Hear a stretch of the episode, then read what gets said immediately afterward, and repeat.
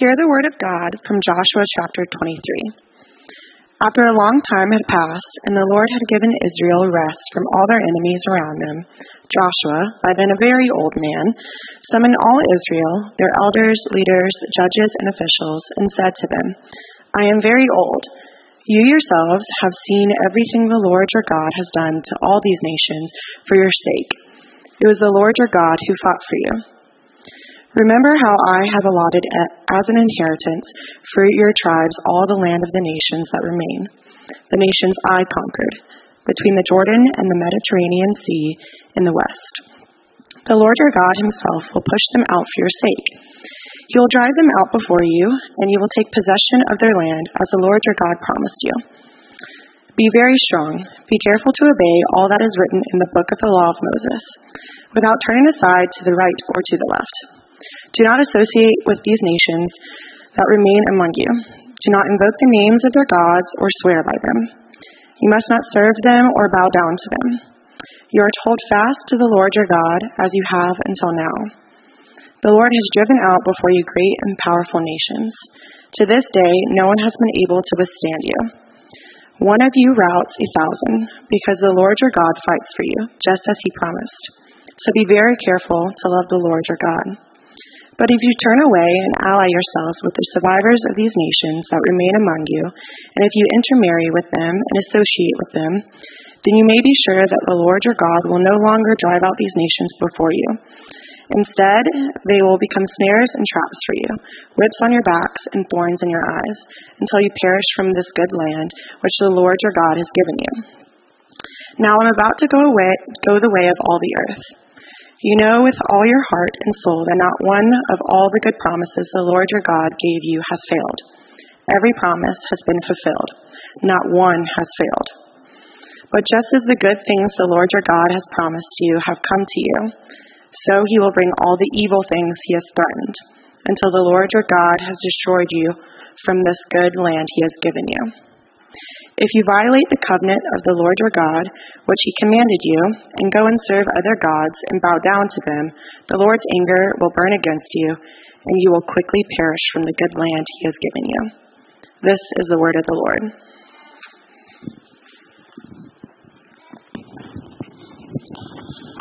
Well, good morning again, church family. Hope you're doing well today. I'm so glad to be able to worship with all of you. And I know I see that every week, but I honestly mean it every week. It is so good to be able to gather together and worship with all of you. I love seeing you. I love seeing your smiling faces, although sometimes I can't see them right now with the masks on. All the times I do. I love seeing your smiling eyes. I love hearing your good mornings and receiving your hugs.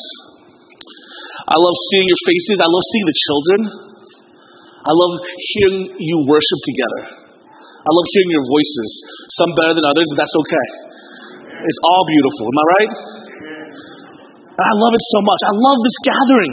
There's something incredible, something beautiful, something sacred about the gathered people of God, his people who call by his name, who call to live together in life and in community, gathering together in holy assembly. It's beautiful and it warms my heart, and I love it so much. So yes, every week when I get up here and I say, it's so good to see you, I honestly mean it. We're closing up our series in the book of Joshua today. I know it hasn't been that long. I can't believe we're already closing up a series in the whole book. But next week we'll start, it's kind of been a quick overview of the book of Joshua. Next week we're starting our series in the book of Judges. So we go from Joshua to Judges, two of the easiest books to preach on in the Bible, two of the easiest books to read through, right? No, I'm just kidding. Very difficult books to read through, very difficult books to preach, but I'm glad we've been able to go through these books together. I hope you enjoyed our time in the book of Joshua.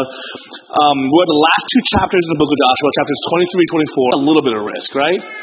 And so that's the first time I was being a father of two kids and being married. I'm like, oh man, I'm about to go under. Like, what if I don't wake up?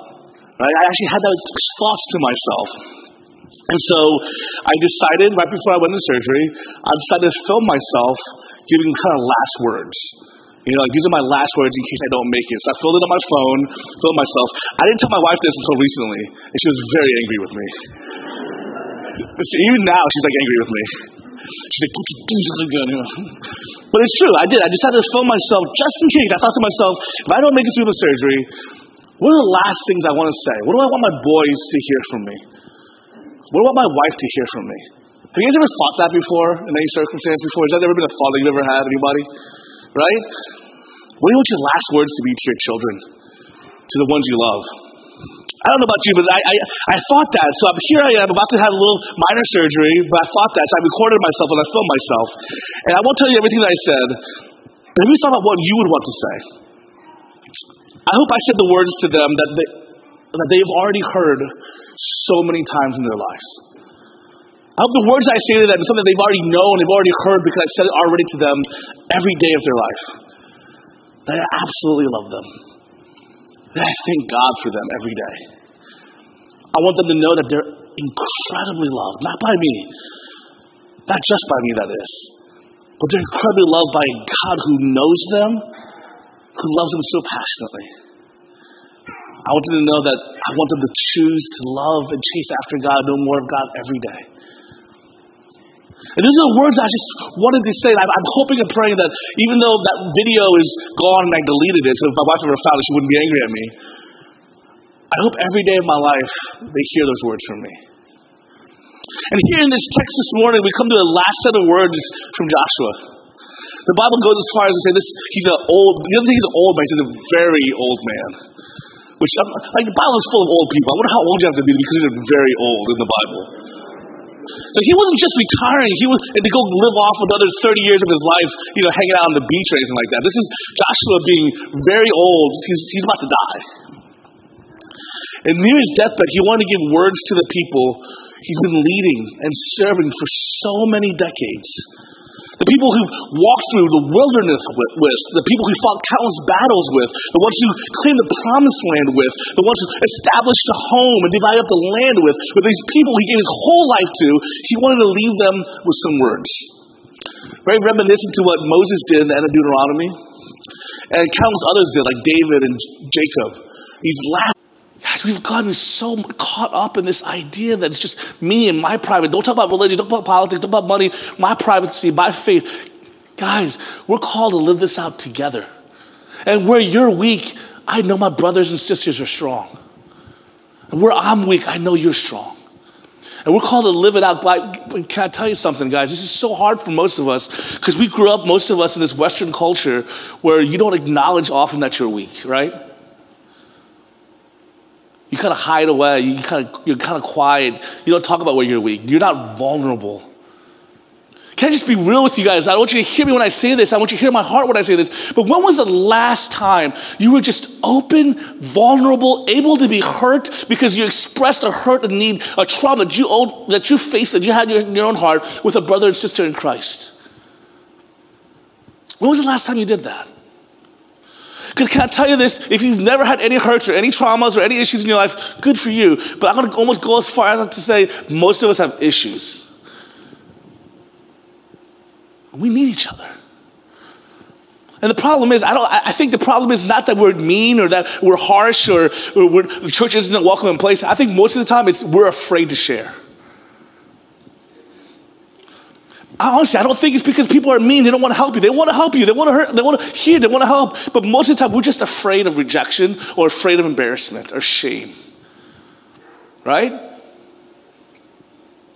But if we all knew that we're all sinners and we all mess up and we all need grace and we all need Jesus and we all need each other, maybe we can be more vulnerable together. Amen? Many commentators believe that the crux, the main thrust of this passage hinges on verse 11, where it says, so be very careful to love the Lord your God. The wording of this command, is this interesting to anybody else? So be very careful. It almost sounds like, be on your guard, make sure you love God. And who wants to say that? He said, be very careful to love your wife. Right? That doesn't sound very good. Like, I'm being very careful to love you, honey. Not that romantic. Right? I mean, it just isn't. I'm being very careful to love you. And I think that's what Joshua's actually meaning. He's echoing, in my mind, I feel like he's echoing that line from Come Thou Fount, where it says, prone to wander, Lord, I feel it. Prone to leave the God I love. Joshua knows the heart that his people have. He knows that their hearts are prone to wander. So he's encouraging them with everything he has to say. Stay strong. Love God. And don't tell me that, oh, don't I love God? No, no, no. Your hearts are prone to wander. So I'm going to say, be on your guard. Be very careful. Make sure you do the things that help you love him more. Do you hear what I'm saying? Flee from idols that take away your affections and your hearts from God. Now, but not only did he know his people's heart, he also knew what they were facing in that culture, in the land full of the Canaanites. You see, the Israelites needed to be strong and courageous because the Canaanite culture, that land, was very alluring to them and its idol worship and its pagan ways. You see, the Israelites were called to be a holy nation, a set-apart nation, a people of a kingdom of priests, set apart to be a blessing to all the other nations. That's who they're supposed to be, set apart, holy, practicing righteousness and justice and mercy so they can be a blessing to all the nations. This stood in direct contrast to the nations or peoples in that region.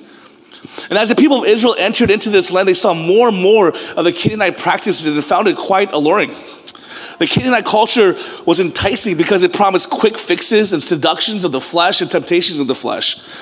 My professor, Dr. Fatado, back when I was in seminary, kind of helped form this idea. I thought this was one of the coolest things I've ever learned about the Canaanite religion. It helped me understand this. Because I always read the Bible, and when I read the Bible, when it said, and the Israelites started worshiping Baal, I'm like, why?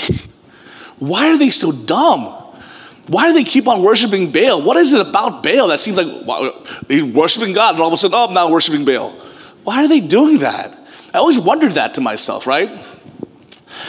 And so I thought this is so cool that at the time, first we didn't understand at the time, in the ancient Near East, the most important thing in the world was water.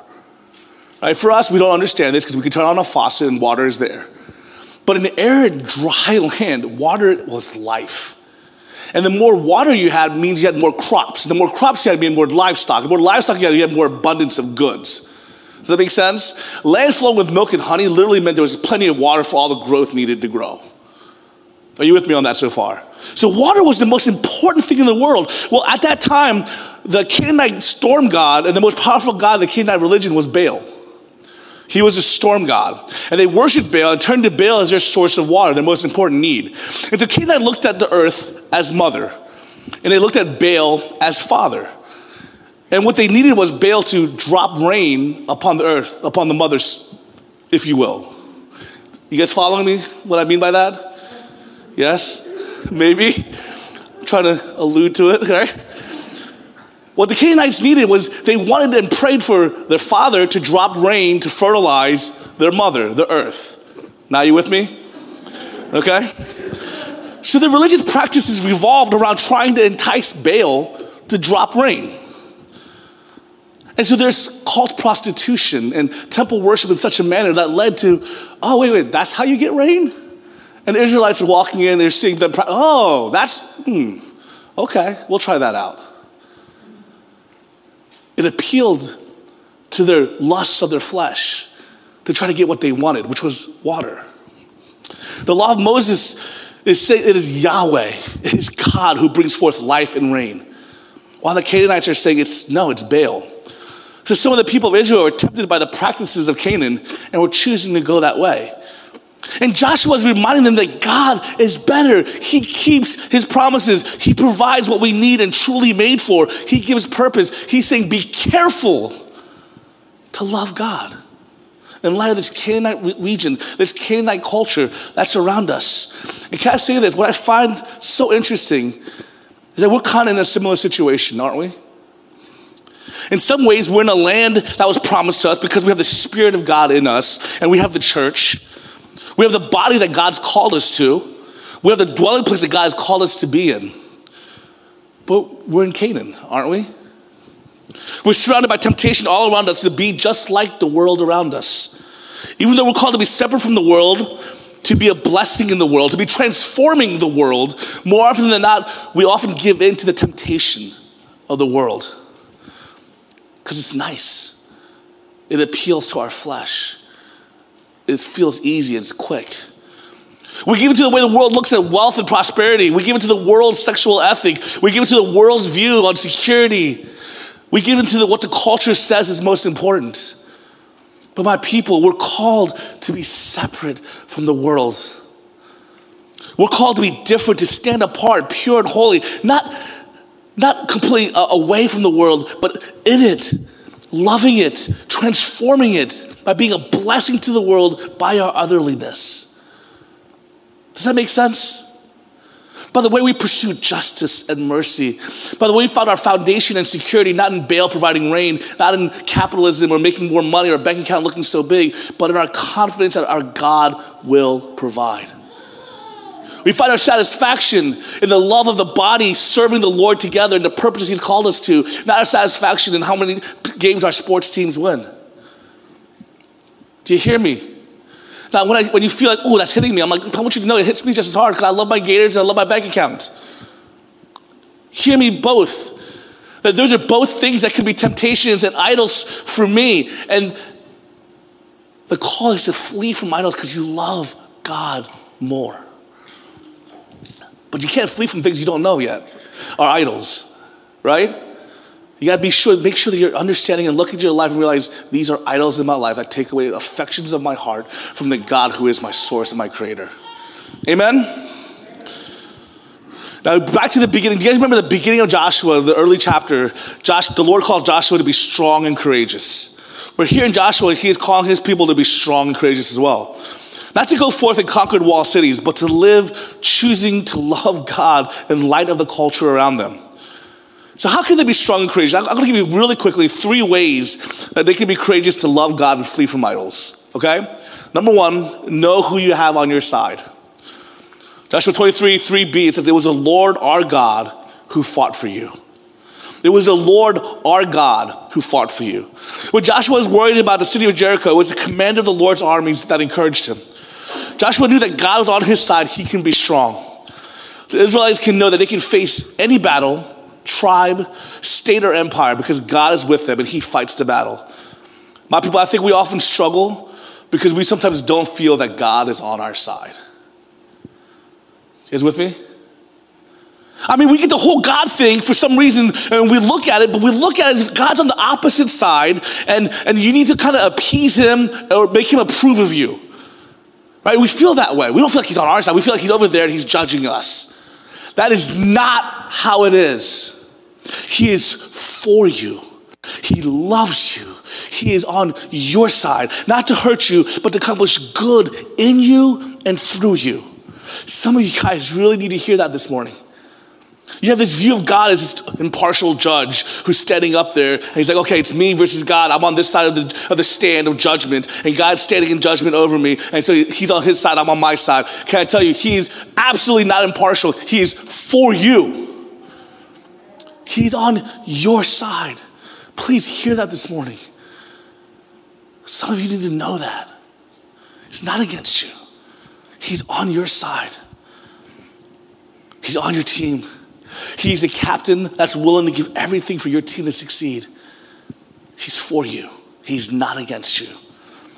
2, the way you say strong and courageous and choosing to love God and flee from idols, you have to also, number 1, know that He's on your side. Number 2, you remember. Joshua calls people to remember the work of their God, not just in their lives, but throughout their history. In chapter 24, he repeats the history. He goes from all the way from Abraham to where they are now, conquering the land and spreading out the land amongst the tribes. God has provided. He has rescued. He is the faithful one. He took the people out of slavery in Egypt, led them through the wilderness, provided quail and manna. He delivered them to the promised land where countless battles over and over again were won, where it was 1,000 to 1 numbered against them, and they kept on winning. Joshua is calling his people to remember. And for you today, do you remember? You think about all that God has done in your life, what He's taken you from, the way He's called you and preserved you. The people He's placed in your lives to bless you and to teach you and to guide you and to love you well. Do you remember the mighty acts He's done in your life? In the Bible, they used to raise something called Ebenezer's, which is one of my favorite names. I want to name a kid Ebenezer one day. But Ebenezer's, they would raise Ebenezer's in the Bible. Little monuments, little statues, little mementos of God doing something. A battle was won, we raised an Ebenezer. My people, what are your Ebenezer's in your life? Do you have any that point you to the stories of God's faithfulness? You know, in our house, we have a sign in just Hudson's room. right, that has a heart in North Carolina with like a dotted line kind of journey to where he was born in China. And every time I look at that sign, I look at the journey and think, wow, look what God did, bringing Hudson to our home, being part of our family. What a faithful, good God he is. These are Ebenezers in my house, but it makes a point to a loving God who's done amazing things. People, know your Ebenezers. Have them. Remember what God has done. I don't know why it's easy to forget. Our minds are just weird like that. I can remember a random fact about the order of sharps that I learned in piano lessons when I was in like third grade. I don't know why I remember that. And I forget how good God is often. It's so weird. I can remember like lyrics from a song I heard like twice. I know the lyrics, all the lyrics to You Don't Talk About Bruno. I just don't get it, but our minds struggle sometimes. Our hearts struggle sometimes. We need reminders. That's why I love the church and the sacred assembly and communion and the means of grace. It's ways for us to remember also that God is faithful. He's good. He has provided. He has kept his promises, and he will stay the same. Do you remember? And three, look to his promises. How do you stay strong? How do you choose to love God and flee from idols? As you know that he's on your side, you remember, and then also you look to his promises. This one has a positive and negative connotation for Joshua.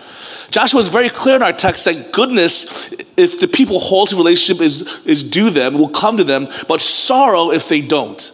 Literally what he's saying is this: if you keep promises, or the God's promises that you're holding to, you're looking to, is that it's going to go well for you if you stay true to the law and stay devoted to God, and it will not go well for you if you don't. That was the promise Joshua was holding on to. That's what he's telling his people here. Verse 16 says, if you violate the covenant of the Lord your God, which he commanded to you, and go and serve other gods and bow down to them, the Lord's anger will burn against you, and you will quickly perish from the good land he has given you. God keeps his promises. The Israelites were told to look to promises of both blessings and curses in order to stay true to a loving God and fleeing from idols. The promise to us is that God's ways are better. He promises the future. He promises to return. And he promises to never leave us. He never forsake us.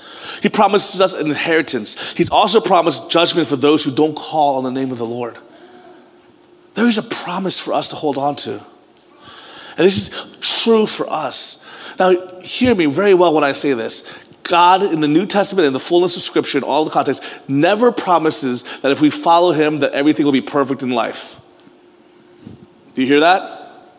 God never promises that we won't weep, that we won't have sorrow, that we won't have tragedy, that we won't have problems. Do you hear that, right? So I don't want you to be like, well, Lawrence, I chose to follow Jesus, and now I'm having problems.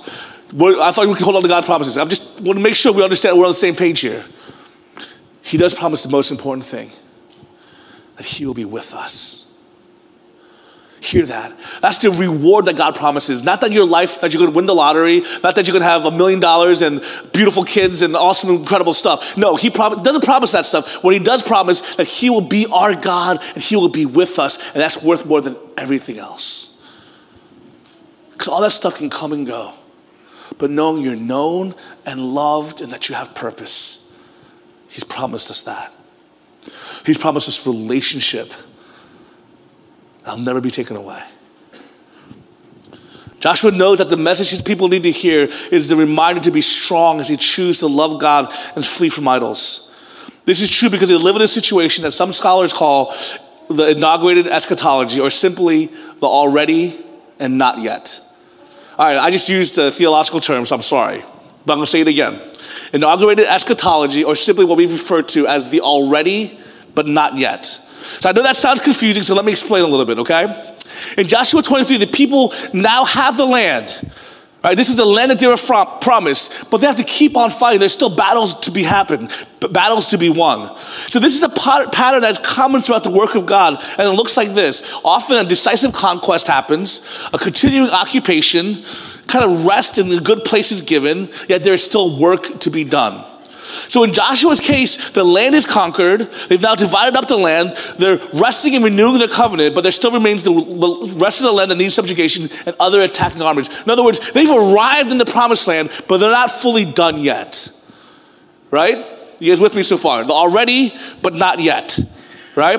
This is not an accident or a sign of God's weakness, but it is the way God works, both in the days of Joshua and in the days of the greater Joshua, namely Jesus. In fact, if you look carefully at verses 3 and 4 here in Joshua 23, we get a sense of Jesus' later great commission. This guy Dale Davis notes in Joshua 23 that the lesser Jesus, Joshua, son of Nun, says that he has allotted all the land to Israel. Then he implores Israel to go possess the land that God has given them. Then he says God will help them do it. In many ways, this foreshadows the Great Commission, doesn't it? That God has, that all authority in heaven has been given to him. He is right to make disciples of all nations. And like Joshua, Jesus' authorization precedes his occupation. So here's the thing. Here's what we live in. This is already but not yet. This is how it's true for us now. And I want you to understand this. The already not yet is today we live in the reality that Jesus has conquered death and sin upon the cross and in his resurrection. That's already happened. He's inaugurated. He started his kingdom. We are now empowered by his Spirit, living in the church community, in the church time right now. But it's not done yet. Do you hear me? The kingdom hasn't been fully consummated yet. Right? We're still in this time period where we're still subjugating the land, transforming this world. But one day it will be finished. One day it will be complete. But right now we're living in the already, but not yet. Does that make sense? I just taught you guys a really kind of deep theological concept, so I hope you guys are understanding this. But this is a cool reality. That's why it feels a little bit, when you're living in this world, that's when you're living in this earth, following Jesus, it almost feels like you're not quite home, but you are home a little bit. Does that make sense? It's almost like there's a holy discontent, but at the same time, there's a beautiful contentment. Because yes, you're living in the reality, the Spirit is in you. You're living in the church age. God's advancing his kingdom. He's transforming this world. He's doing incredible redeeming work, but it's not done yet. So you're almost like, I'm almost there, but I'm not quite. Are you with me? Do you understand what we're talking about? The already, but not yet. And I love this. There's so many similarities to Joshua and the people of Israel at that time as there is for us now. So many similarities, but there's one huge an important difference. And his name is Jesus. You see, Joshua, while a precursor to Jesus, was no Jesus. Don't get me wrong, Joshua was pretty awesome, right? I mean, think about Joshua. He was a spy, a general, a tribal leader, a man of courage and integrity, follower of God. This is a pretty stinking good resume, right? I mean, Joshua's like, wow. But ultimately, he wasn't Jesus. You see, for Israel, Israel experienced the Lord's blessing only as long as Joshua led the people.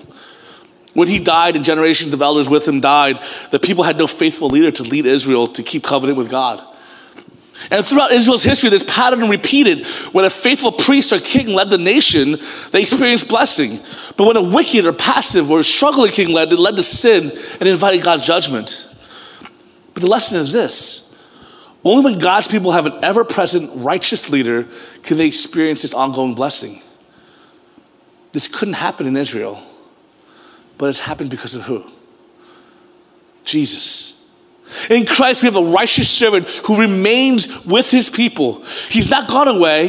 He didn't give us final last words in the sense of like he's going to be gone and die like Joshua did, like Moses did. Instead, he went to heaven, reigns on heaven and earth, and sent his helper, the Holy Spirit, to lead us into all truth and to guide us as a church body. He is the ever-present ruler that we've always been longing for and needing. He's the king that we were made for. And because he lives and he never dies, because he reigns forever, can we receive the truest blessings that we've called to as a people of God, as a covenantal people. Do you guys see this? This is some heady theological stuff, but the reality, what this really means is that for us now, in the already but not yet, is the reality we live in, is we have a king who reigns over us, who knows us in our hurt and in our suffering, loves us so much that he died upon the cross for us, and he reigns forever. So we receive the blessing of the covenant because we have a king who represents us and fulfills all the law. Does that make sense? In chapter 24, Joshua puts on what we call a covenantal renewal ceremony. This is the time where people go over what God has done and the commitment made to each other. Guys, may that be what we do today. May we remember the work of Jesus. May we remember the work of our God. And covenant promise to renew our faith, to choose to love him and flee from idols because he is worth loving. Amen? Amen. Let's pray. Heavenly Father, we thank you that you are on our side, that we can remember the works of your hands, God, and hold to your promises to be able to be strong and courageous in our choosing to love you and fleeing from idols. God, thank you for the Spirit and thank you for the fact that Jesus reigns so that we now have a forever ruler so that we can receive the fullness of the blessings of the covenant you promised us forevermore. As we live in the already but not yet, when we live with eager anticipation to see the consummation, the finished work of your kingdom, when you make all things new, at the same time may we be called to the work you've called us fully here for your glory. In Jesus' name. Amen.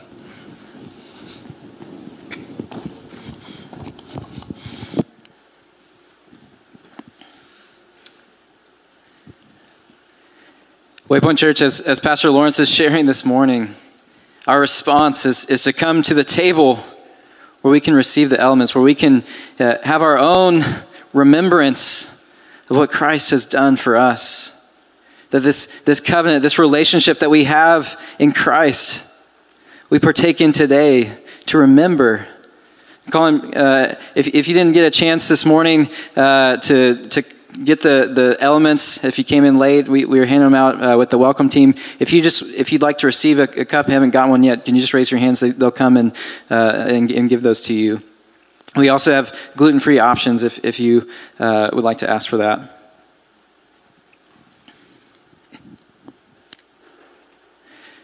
Church, as we come to the table this morning, let us remember that Jesus was sent by the Father into the world, put on flesh and blood in our place to fulfill for us all obedience to the divine laws, as we were just talking about, even to the bitter and shameful death of the cross.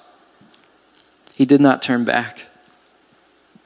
He kept going forward because he knew the glory that awaited him and us. By his death, resurrection, and ascension, he established a new and eternal covenant of grace and reconciliation so that we might be accepted by God and never forsaken by him. Do you hear that? You are accepted by God by virtue of this relationship that we have, that we enter in with him in Christ. Now we believe that this meal is meant to be a family meal among fellow believers as a sign of the relationship we enjoy and the promise that has been given to us that we have fellowship with God. So we come to have communion with this same Jesus who has promised to be with us always, even to the end of the world. And so in the breaking of the bread, I break this bread this morning as a symbol of the body that's been broken for us. He makes known that Jesus is the true heavenly bread that strengthens us unto life eternal. This bread represents his body which has been broken for you at the cross for the forgiveness of sins. And before you take this, I know we want to just rush through it, but let us go slowly in remembering. I want you to think, where has God been faithful to me this week? Just take a moment to reflect on that. How has he shown himself faithful to me? He is. Will you receive that? Will you receive the bread together? Take and eat in remembrance of his body.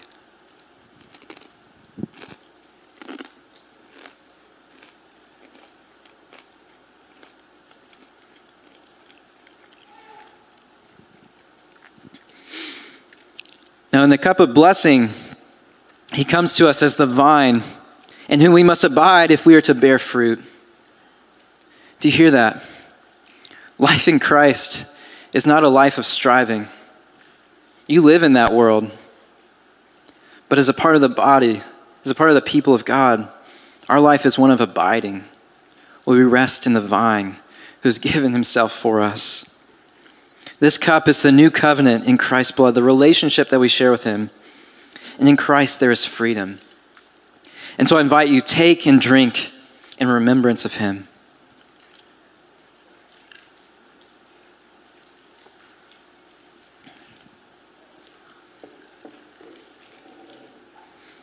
Those who take and eat of this meal come in hope, believing that this bread and this cup are a pledge and a foretaste of the feast of love of which we shall partake when his kingdom has fully come.